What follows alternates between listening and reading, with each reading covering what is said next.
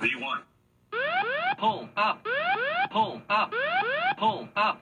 Terrain, terrain. Pull up, terrain. Welcome to the Flight Safety Detectives. Hosts John Golia and Greg Fife, two of the world's most respected aviation safety experts, talk all things related to aviation and aerospace. This podcast and the Flight Safety Detectives YouTube channel are brought to you by the Professional Aviation Maintenance Association, PAMA, and Avemco Insurance, a world-class provider of aviation insurance and your one-stop for all general aviation insurance needs. Get a customized quote at avemco.com or give them a call at 888-879-0389. Tell them you're a listener of the show and receive a 5% discount. Now it's time to buckle up because it's wheels up for the latest episode of Flight Safety Detectives.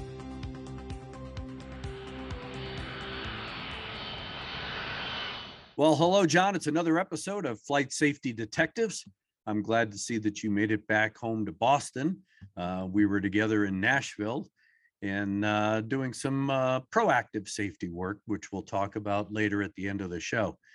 But I want to get us right into a couple of things. One, we're going to talk about a couple of recent accidents that occurred that are still in the news because they are that recent. And then I want to talk a little bit about some of the emails that we've received on some of our previous shows, especially the last two shows. So without further ado, I want to talk about a Cessna TU-206. It's a Turbo 206 that was flying pipeline patrol down in Texas. One of the pilots was a 55-year-old gentleman, and there was a young lady, commercial certificated pilot, also in the airplane. At this point, it's unclear as to what the relationship was with the two pilots, whether one was training the other one, or they typically fly two pilots. Of course, that'll be something that the NTSB will be looking into amongst a number of other things.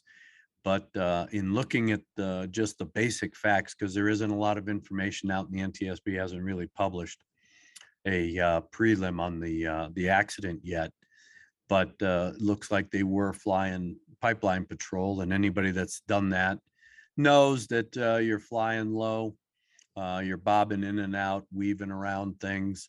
You're always looking for obstructions and obstacles and things like that you got to avoid.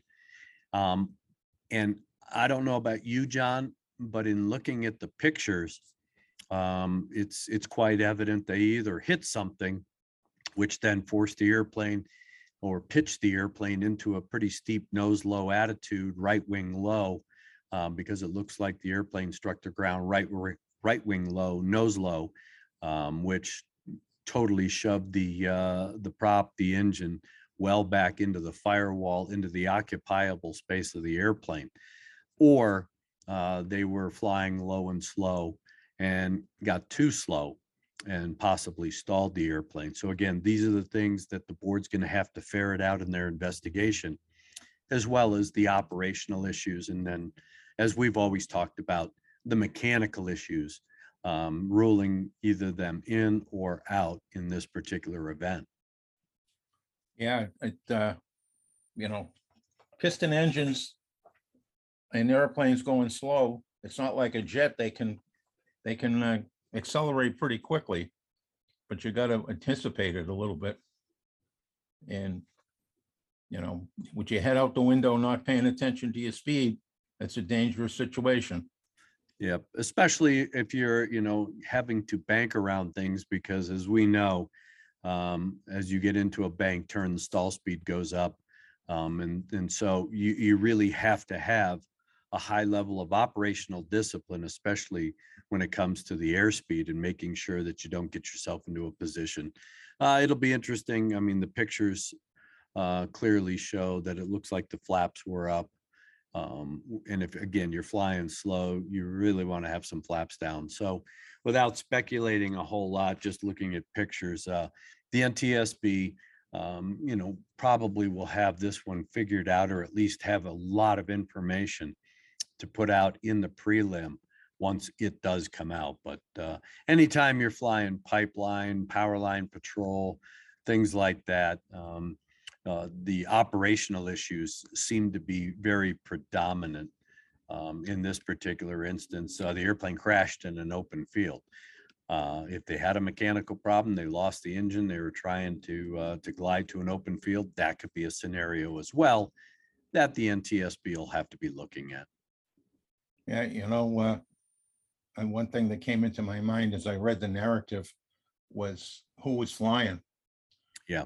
Two pilots on board, and they're, who's looking out the window? Maybe they were both looking out the window, thinking the other person was flying. Yeah. You know, sometimes communications, you got it. Who's flying? And we've talked about that as far as transference of control and things like that, to understand who in fact is actually manipulating the controls and who has the ability to monitor either what's going on in the cockpit or outside the airplane. So these are all questions that the NTSB should be asking and hopefully looking for answers. And when we've dissected the process of accident investigation, in this particular instance, there was no post-crash fire. So, of course, fuel loads are always a question to make sure that they did, in fact, have fuel on the airplane. But I always examine the autopsies because I learned a lot from autopsy reports about the dynamics of the impact itself. And you can tell a lot, not only from the physical evidence in the airplane, the control yokes especially, or the throttle controls, but from the damage to the victims. You can actually tell whether or not someone had their hands on the controls, whether it's the control yoke or the rudder pedals, by looking at the type of brakes, bone brakes that someone might have, the marks. And then, of course, you're always looking for the torso marks to make sure that they were wearing seatbelt, shoulder harnesses, things like that. You know, no fire does call into question what status of fuel was, and why were they landing at the other airport 30 minutes away or 30 miles? I forget what it said. You know, we chasing cheap fuel prices. Yeah, especially right now. I just heard from a friend of mine that he was flying a trip. He flies a G450 and a 550. They're paying $12 a gallon for Jet A. It was like, it's out of control now. And that's going to really curtail some flying. The more, the more mandatory type flying with emergency EMS and things like that, I don't think it's going to scale back much. And of course, the airlines have their ways of hedging fuel and holding the price down a bit. But when you look at the price of Jet A and avgas, that could be a factor with, like you said, John, people chasing cheap fuel prices. So now they're flying the up and down type flights. That those are more risky that I've seen in the past, because not only are you, kicking the tires, lighting the fire, let's rock and roll, get up. But as soon as you get up, you're already on your way down.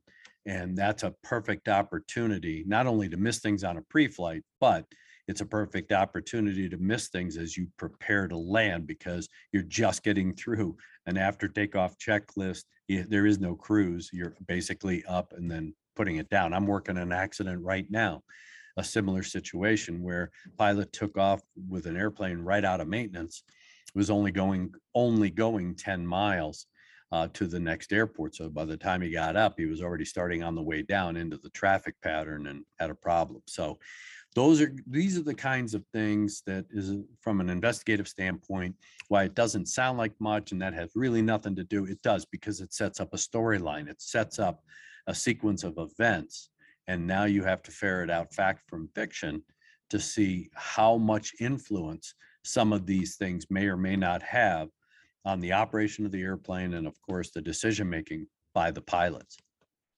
You know, as I read this report, and it goes into detail on the young lady that was flying, and I felt really bad for her. She was only 27 years old.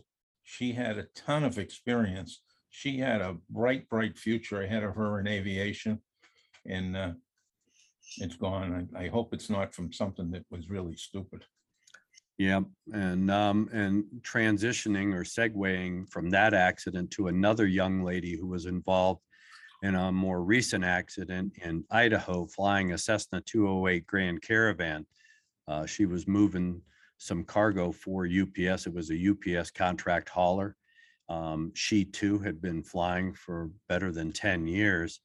And being 30 years old, you know that these are the stepping stone type aircraft pathways. That is, she's flying cargo, building up her time. I guess her big dream was, of course, to go to a major. And so, of course, they're building time. And you know, one of the things that I noticed in this accident, she's on final approach. She's shooting a GPS approach to a smaller airport in Idaho that that is handling all of the cargo feeders, if you will. And the weather wasn't optimum. It was more at minimums. And there's a lot of speculation out there when you start reading Catherine's report and all the people that are chiming in about what may have transpired. But she's shooting an instrument approach, a GPS approach. And according to FlightAware data, it looks like she had executed the approach twice. The first time she abandoned the approach right at about minimums or a little above. The second time it looks like she was below minimums and below the elevation that you'd expect. The aircraft it ended up hitting some object. There's a bunch of discussion on the internet as to whether or not she hit a 60-foot smokestack at a potato processing plant. At some point up or down on that smokestack, there's an associated stairway that shows damage. Again, the NTSB hasn't put out a prelim yet, so we really don't know what's fact and fiction, other than the fact that on the approach, she struck something. The airplane ended up on the roof, inverted, with the wings significantly damaged on top of this potato processing plant. Of course, she ended up receiving fatal injuries. And when you start looking at the sequence of events of this particular accident, and I always look at the influences on these types of operations, because I've seen them so many times, I've investigated a number of them. And when you look at these feeder carriers who are on contract to the UPSs and the FedExes of the world, I always look at the contract requirements, because I have found in the past that time pressures influence bad decision making, because these packages have to be on schedule. That's how we get these one-day deliveries and things like that, is the packages that are on an aircraft, these flights that are scheduled to move these packages must be at a destination at a certain time, so that there is no ripple effect of having package delays and things like that, because these packages are being picked up or delivered on a schedule. And that has influenced, in a number of accidents that I've investigated in the past, has influenced bad decision-making. Got to accomplish the mission, got to get it in there, got to be there, because it's costly in contract terms, because there are monetary penalties. And if you have so many penalties, Big Brother will probably cancel that contract. So there's a lot of outside influences as to why pilots may try to do things with these types of flights that you wouldn't normally see. And that should be one primary aspect of the NTSB's investigation, is looking at on-time performance. There was apparently, based on some internet traffic about this accident, there was another aircraft, or at least another flight, that had diverted to a different airport because of the weather. So all of these things are going to come into play with regard to why or why not this young lady continued to try and shoot this approach multiple times rather than diverting to another airport. You mentioned, John, when we were talking off air, that the weather, you know, again, the weather is going to be one of those things where it's very subjective when it comes to pilots in the operation of an airplane. If the weather's down to minimums, some people go, well, hey, it was down to minimums. You can still shoot the approach. Yes, you can. But are there influences that, yeah, the weather is at minimum, but you know that the airport's just right there. And, you know, do you squeak down another 50 feet, seeing if you can catch a peak of the runway environment to continue the approach?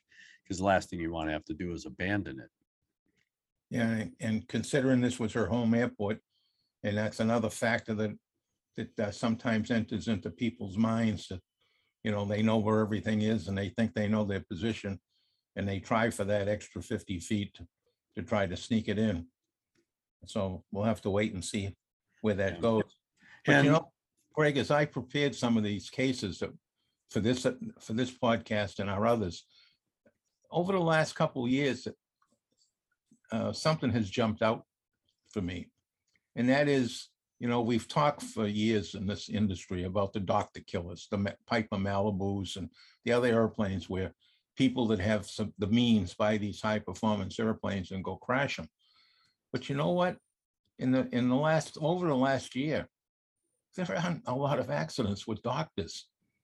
As it is that all the doctors have been so wrapped up tight with all the medical problems that we've had in this country with COVID and all the rest of it, that they're not flying, and because they're not involved in the accidents. They just don't show up. I'm going to go through it again, specifically for that, for every one of them, but it's something that jumped out on me. And you know, in a related discussion with that, and it relates to this accident, and that is, this airplane has a Garmin 1000. It will provide, hopefully, a lot of information to the NTSB if it was equipped with the little SD cards to record the data.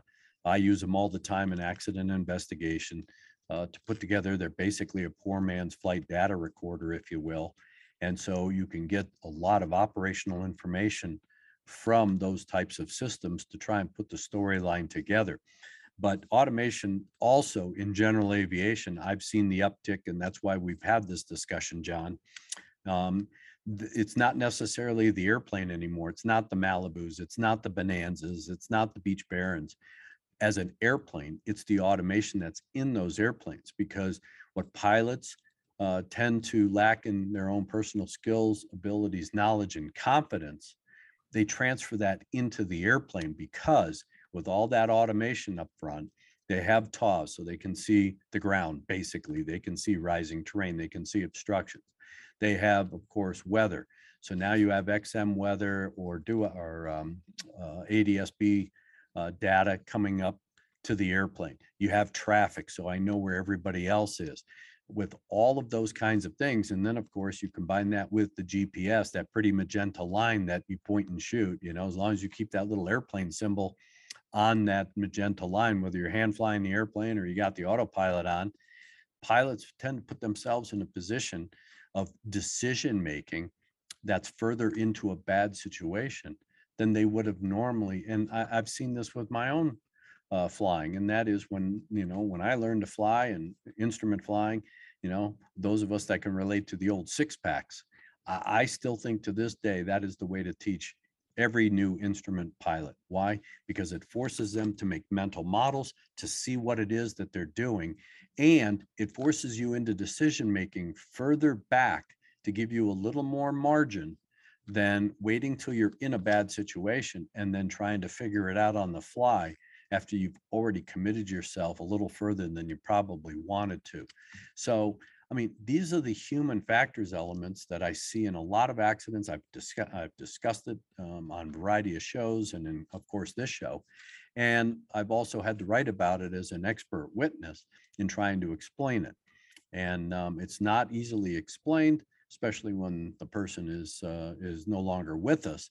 But there are a lot of circumstances, John, where you can line up those pieces of Swiss cheese, if you will, that Dr. Reasons has talked about and ingrained in everybody. And in acts investigation and human factors discussions, that it's the Swiss cheese model. You know, all those pieces of Swiss cheese line up and you have all the perfect circles. And next thing you know, bad things are starting to happen. And you know, that's what we're seeing in these types of accidents. And I wish the NTSB would get a little more into those human factors elements. They got people on staff to help them do it, because maybe that will help enhance aviation safety on the general aviation side of the house. Yeah, I wish they would do a lot more work on the general aviation side of the house. You know, as you were going through the chain of events that you would look at, the chain of circumstances maybe, that you would look at in an investigation, I'm thinking about a number of emails that we've gotten from people who still just focus on one piece of it, and they don't take the time to mentally grasp this all these events that come together in sequence to make an accident. Yeah, and we'll talk about that with a couple of the emails that we've selected to talk about. But you know, folks out there, accidents are a chain of events. We've heard it a million times. I hear many of our people will mention it in the podcast, but then the next sentence is focused down into the weeds, and they discounted all the other pieces that lead up to it. Mm-hmm. You know, and the narrative that the news industry created over the two Boeing accidents is a perfect example. And why don't we get into that one, or those multiple emails we have from folks that have disregarded all of that. You know, and the first one, I like to talk about Forkner, because somebody criticized me in one of the emails about Forkner. Now, he was charged. Well, hold on a second. Let's set people up if they haven't heard it. We had a show where we brought on Jeffrey Thomas. He is an award-winning journalist. He is down under. He lives in Perth. He puts out a lot of great content with regard to not only Boeing, but Airbus and the aviation industry as a whole. And he is very well respected. He you see him quite a bit. And he was on almost every day when MH370 happened, because he had his finger on the pulse of what was going on with the Australian investigative team, of course, Malaysia and others. And so we had him on the show, and we had a very open and frank discussion about the two MAX accidents and what was going on with Boeing with regard to not only those accidents, but just Boeing as a whole and the relationship between Boeing and the FAA and other parts of the industry. And you and I, John, have dissected these MAX accidents. We've done Lion Air to the nth degree, where we were waiting for the final Ethiopian report, which I'm now satisfied it's never going to come. So you and I are working off the kind of final report that the Ethiopians put out.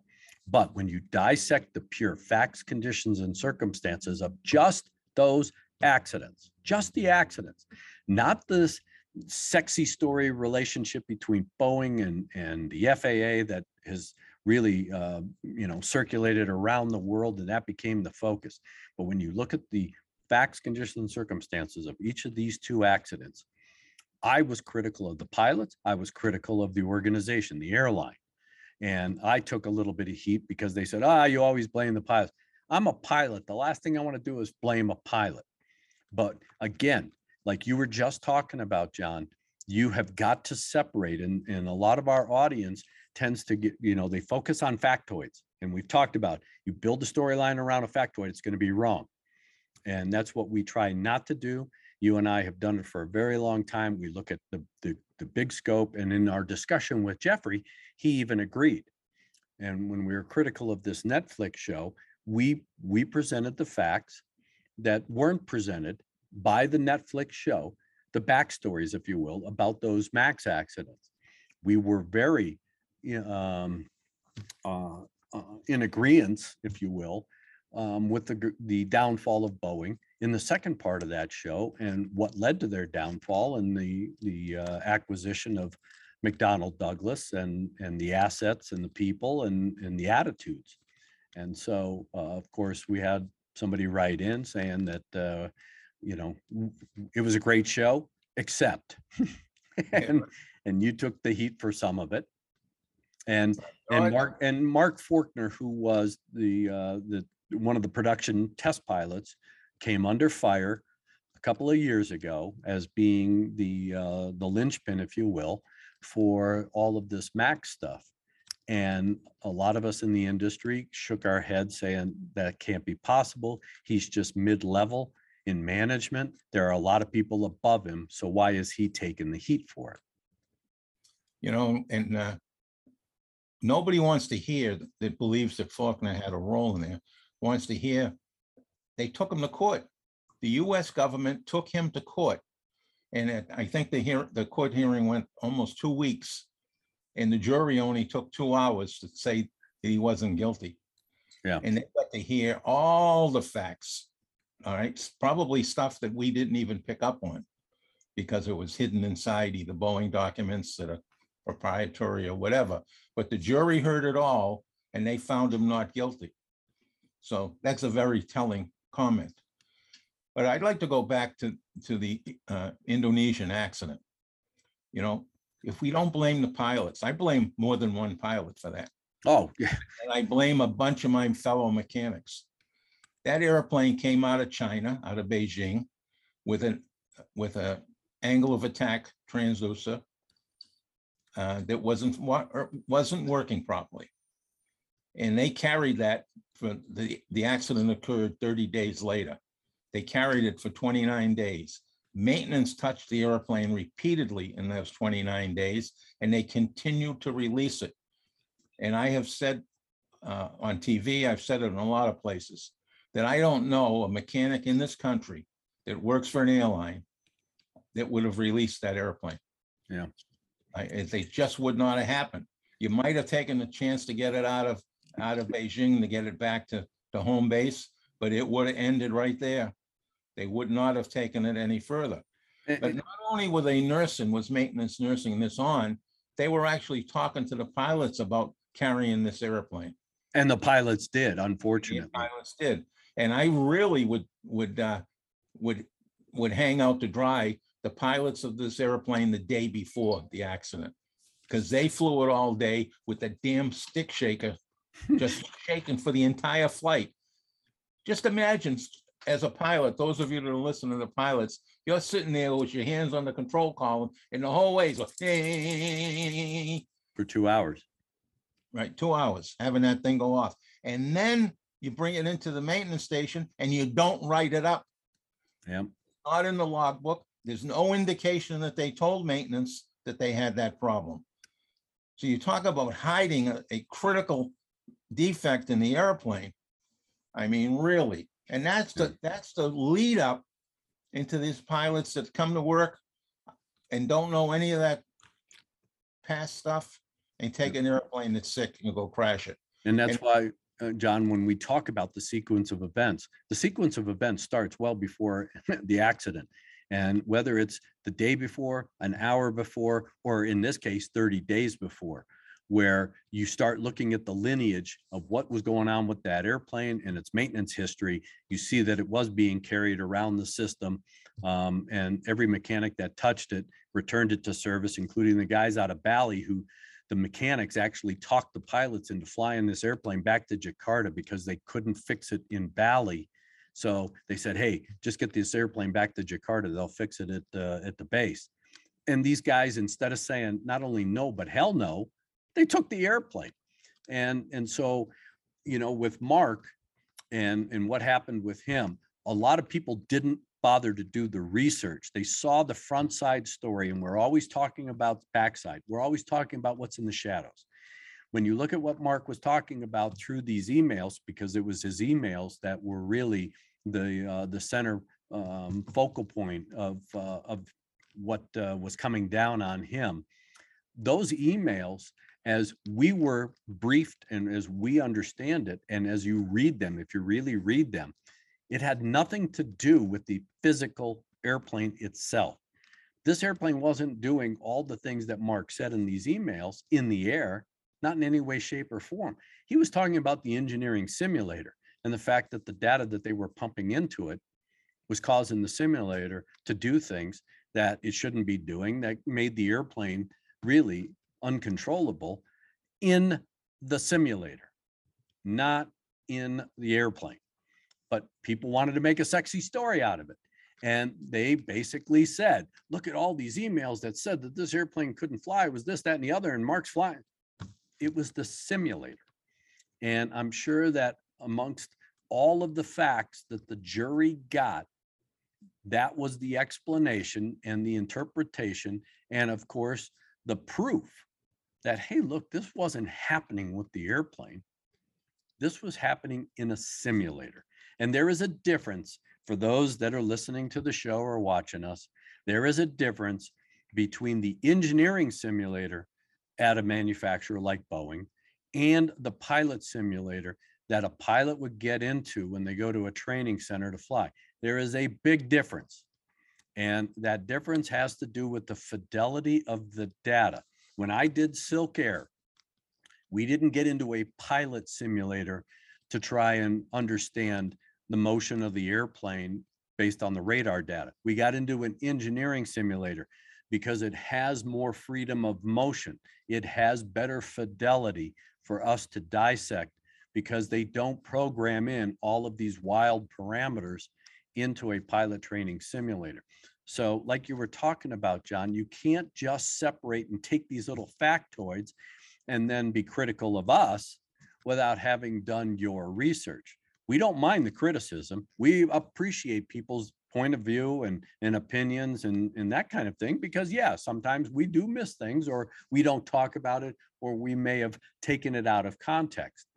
But, you know, again, you have to be sure that you've researched it like we've researched it to know about these things, so that if you want to be critical, great, because I want to learn from someone else's criticism. But if it's just going to be in attack mode and say, well, you always blame the pilot. I don't always blame. Last thing I want to do is blame a pilot because I'm a pilot. But if the facts support that the pilot decision-making operation, or they lacked operational discipline, or they didn't understand what they were doing, if the facts support that, I'm sure as hell I'm not going to protect them either. Yes, just the facts, ma'am. Just the facts. And you know, you're the same way with maintenance folks. We are not infallible. And the fact is that that's what being an accident investigator is all about, is taking all those facts and putting those facts into context as they relate to the specific event. Not all the airy-fairy stuff, not the, you tell me, I challenge anybody out there to tell me how this quote love-in between the FAA and Boeing had a physical contribution to the accident in Lion Air or Ethiopia. Because when you look at the facts, the physical facts, the captain on Lion Air 610 had the airplane flying for 13 minutes.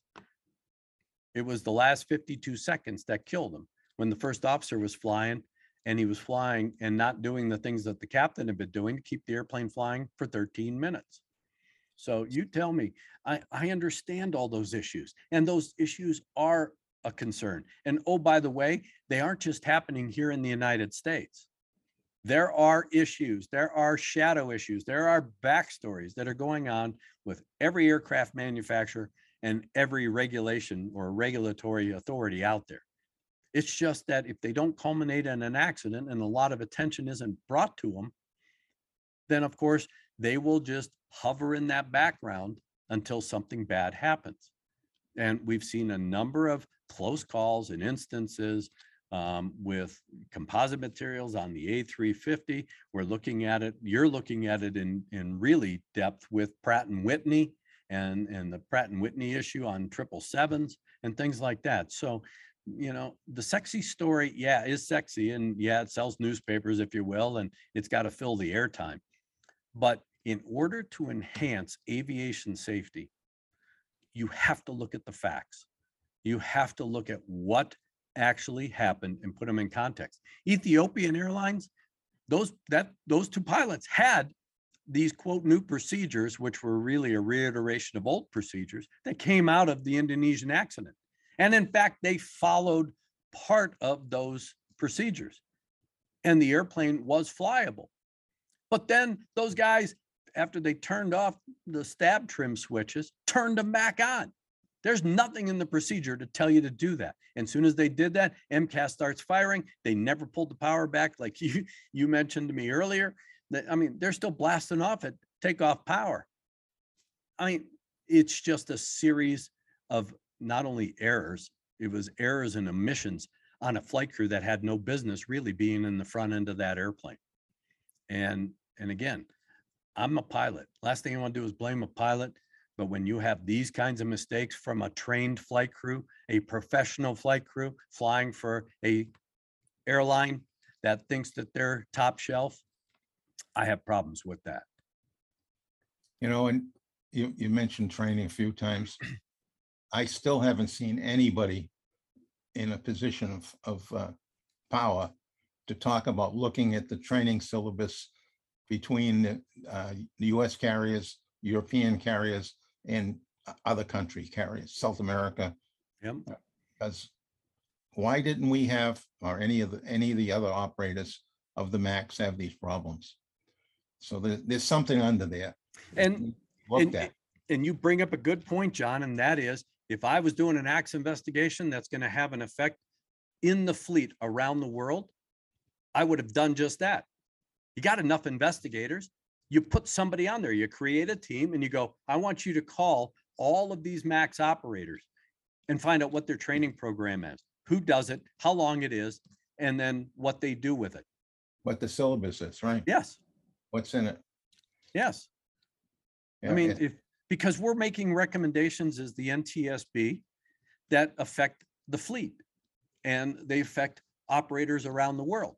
Just as if the French were doing an investigation, or the Brits, or the Australians, or anybody else.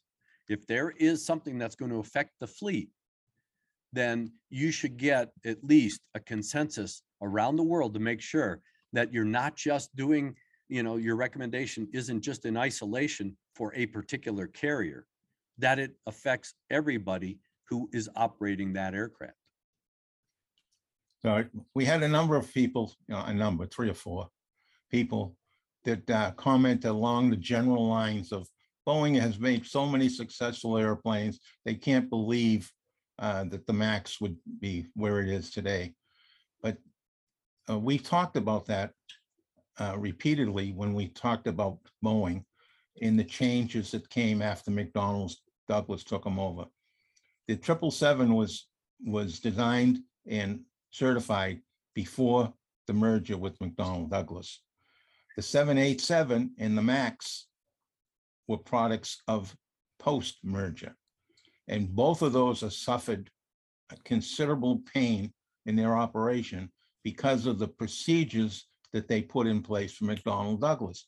Most people don't know that many Boeing employees were so fed up with the McDonnell Douglas management that came in that they quit, including Alan Mulally, who was going to be the next president of Boeing, and he quit.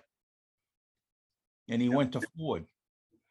And I know personally, at least a half a dozen people, engineers that have left Boeing because of that merger. They just were frustrated trying to deal with the issues that were coming up and the management stonewalling it. And now they got their Cummins down, even though they walked away with a bundle of money, most of them, which that's unfortunate, but that's above my pay grade. I hope Boeing gets back on track. They've gotten rid of some of the senior management, the highest level McDonnell Douglas people, but I'm sure there's still quite a few in the middle someplace. And of course, we've seen this in other examples. We've seen it with other manufacturers. I saw a lot of this when I was doing the ATR 72 accident in Roselawn, Indiana, and some of the games that were being played. Okay, I understand that. We understand that. And yes, it is an issue that needs to be addressed.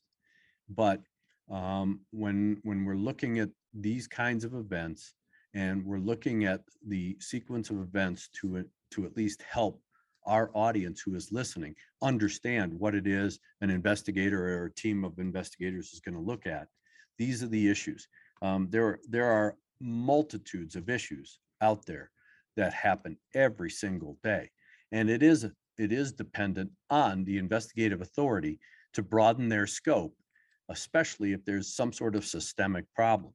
Like you were talking about, John, the fact that, you know, Boeing has been successful in certifying these airplanes in the past, just like Airbus, just like Embraer, just like a lot of these other manufacturers have been very successful despite some of the issues that come out as the result of an accident. The fact is that these growing pains, and as Jeffrey talked about on the show, the 737 MAX, everybody, you know, got the facts wrong again because it wasn't a sexy story. They said Boeing was in a race with Airbus because Airbus was getting the A320neo out there, and it was going to be the best airplane, and it was going to take over the market and everything else. And they rushed the 737 MAX into production. Guess what? They didn't. This was one of the longest, if not the longest, certification processes for this derivative of the 737. It was over 5 years. And so, again, if you're going to talk and you're going to make statements and have opinions, that's great, but you better have the facts correct. And unfortunately, the media played up on this because somebody said, oh my God, there was this race, you know, and they were racing Airbus to get to the airlines. Well, apparently they weren't racing fast enough because it took them 5 years to get the airplane certified. And on top of it, they did have issues with the engines as well. So again, I mean, there is always a backstory, but you got to have the facts of the backstory. You know, the street talk, yeah, it may sell papers for a while, just like the sexy story that, you know, Boeing was self-certifying the airplane. Guess what? If you want to use that type of mentality, then every manufacturer out there is self-certified, because the FAA gives aircraft manufacturers and component manufacturers the ability to have in-house certification through DERs, designated engineering representatives, airworthiness representatives, manufacturing representatives, who work on behalf of the FAA but paid by the manufacturer. And so there is still accountability there. It still has to go through a formal FAA process. It isn't that they can just stroke the pen and go, hey, we're good to go. And so again, you have to understand it. And that's what we try to be, that's what we've been trying to do with this. And we don't mind the criticism. We don't mind the opinions, but what we want to do is make sure that if we're going to learn something new, it's based on fact. Keeps us on our toes as well. Yep, absolutely. We got a couple of comments from a few people about how come our information is not picked up by media coverage and the rest. Well, part of the reason why you don't see us on TV as much as you used to, because we've made so much noise with the producers of those TV programs that they don't want to hear us. Yeah, and that goes to Congress too, because the two of us spent a number of days talking to congressional staffers, laying out the facts and circumstances for the MAX accident, and none of it, zero, was used because it didn't fit the narrative that they wanted to. That's right. They selectively filtered it, and yep, it wasn't sexy. That's why they got Sullenberger and a few other people we know up there, because they'll parrot anything somebody wants them to parrot. And I can back that up with facts. So if somebody wants to be critical of me, fine, let them be critical. But I can show on multiple occasions where somebody has made a statement that is not based on fact. It is the twisting or manipulation of the facts to support someone else's narrative. That's why you and I don't spend a lot of time on TV anymore, because people don't want to hear the factual narrative, because that's not sexy. And I talked ad nauseum about that in the first few shows that we ever did with regard to, we don't talk sexy. We talk facts. It's black and white. Here it is. And this is the bottom line, because that's what aviation and aviation safety is all about. It is not building a narrative so that somebody, I mean, how many books did Jeffrey say there were? Well over 100 books on MH370, none of which are fact-based, because all of those books that have a at least a prophecy of what the going theory is on what caused that event to occur and the outcome of the airplane is not based on any facts. I don't know how many people said it was an in-flight fire. You show me the evidence that it was an in-flight fire. How many people have said that it was, of course, a bomb or something else? Show me the evidence. The highest probability is, of course, based on fact, as we know it today, that it was an intentional act. And while some of the information is circumstantial, it supports the narrative better than an in-flight fire. How are you going to have an in-flight fire on an airplane that burns for 7 hours and doesn't burn that airplane out of the sky well before that? It makes no sense. Oh, there was electrical malfunction that caused the airplane to crash. Airplanes don't fly for 7 hours. They've got electrical malfunction that's going to take out an autopilot or pilots or anybody. There are so many different narratives, but people made some money selling their interpretation of factoids. So, well, John, I know we got to wrap this show up. You and I had the opportunity to be in Nashville. We talked to a very large maintenance organization who I really like what they do. They bring in customers as part of their advisory board so that they can get real-time feedback from actual customers as to what they're doing right, what they're doing wrong, where they can improve, and things like that. And we had the opportunity to sit through that and then present for 3 hours. Some of the facts that we understand from a variety of different types of accidents, maintenance-related accidents, operations-related accidents, and everything in between.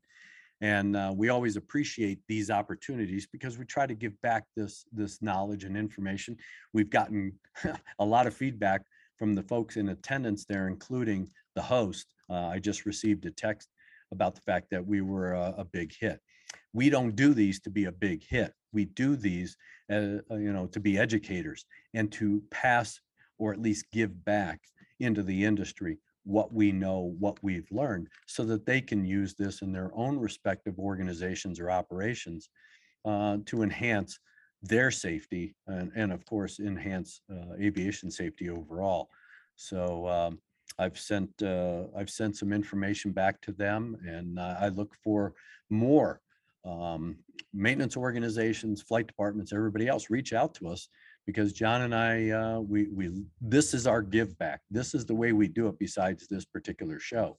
And we'll be happy to come in and give you what we know. We use case studies, examples, and that kind of thing, things that you're never going to read about in a report. And so we tailor them to their operation. Yep. If they're a Learjet operation, we'll focus in on all the Learjet issues. Yeah. If you two or three types, we'll do two or three types. I mean, we just did another, we did the one in Phoenix too, just 3 weeks ago. Yeah, to a very large flight department that's spread out all over the country. So, those are unique issues because you have a lot of folks that are operating an airplane that do belong to the flight department, but they're running their particular operation autonomously. They don't have the type of oversight that if everybody was coming back to home base every night, because these airplanes aren't. So there are unique things that we try to bring out based on accidents and incidents that we've seen in the past to hopefully help them improve their particular flight operation, their oversight, their accountability, so that they don't have a serious incident or accident. Well, John, we've come to another end or conclusion, temporary conclusion of a Flight Safety Detective episode. And of course, I've shot off my mouth enough during this show. So as I always do, I will leave you with our last words. Right, and I'm going to add a little bit to the last word this week, because in looking through some of the accidents, recent past, there's a number of accidents that involve student pilots renting airplanes and pilot students with instructors that have damaged and in some cases totaled the airplane. And if you're out there flying as a student all taking lessons, please get yourself an insurance policy. I'm told that these policies are like $95 for some of the basic policies. They're not, I mean, it's less than an hour's flight time, and you're going to protect yourself. So rule one, if you're a student or renting an airplane, protect yourself with your own insurance policy. Two, if you are going flying, do a thorough pre-planning session. Remember, it's not the weather in the beginning and the end, it's the weather in the middle as well. In fact, they've been Todd is off doing his cross-country today, and I hope he does well on that. The weather has been a little bit iffy around here. And when you get out to your airplane, do a very thorough pre-flight. You know, touch your airplane. If you don't know what you're looking for, find a mechanic that works on the airplane and ask him. And after you take off, please, please put your head on a swivel and keep your eyes open. Look for traffic. I mean, we've got those traffic accidents coming back again, some near misses and a few collisions. So please don't, make it a real accident. Don't make it something dumb. Make it a real accident. Don't encourage people to have accidents. If you're going to have an accident, don't have a stupid one. We don't want anybody who's listening to us or subscribing to us to have an accident. True, true. But it's painful to have the stupid ones. Yeah, well. Totally avoidable because you're not paying attention. Head's not in the cockpit. So that's what I meant. Don't, if you go flying, focus on your flying, nothing else. Yeah, John, that's why I keep you around. You are always good for some entertainment. Okay, so please fly safely, everybody. To listen or watch more episodes of this show, go to FlightSafetyDetectives.com, the Flight Safety Detectives YouTube channel, or your favorite place to listen to podcasts. To contact John and Greg about the show, send them an email at flightsafetydetectives@gmail.com. And remember, for aviation insurance needs, contact Avemco Insurance at avemco.com or give them a call at 888-879-0389. Mention Flight Safety Detectives and receive a 5% discount. Thanks for listening to the Flight Safety Detectives, and remember to always fly safe.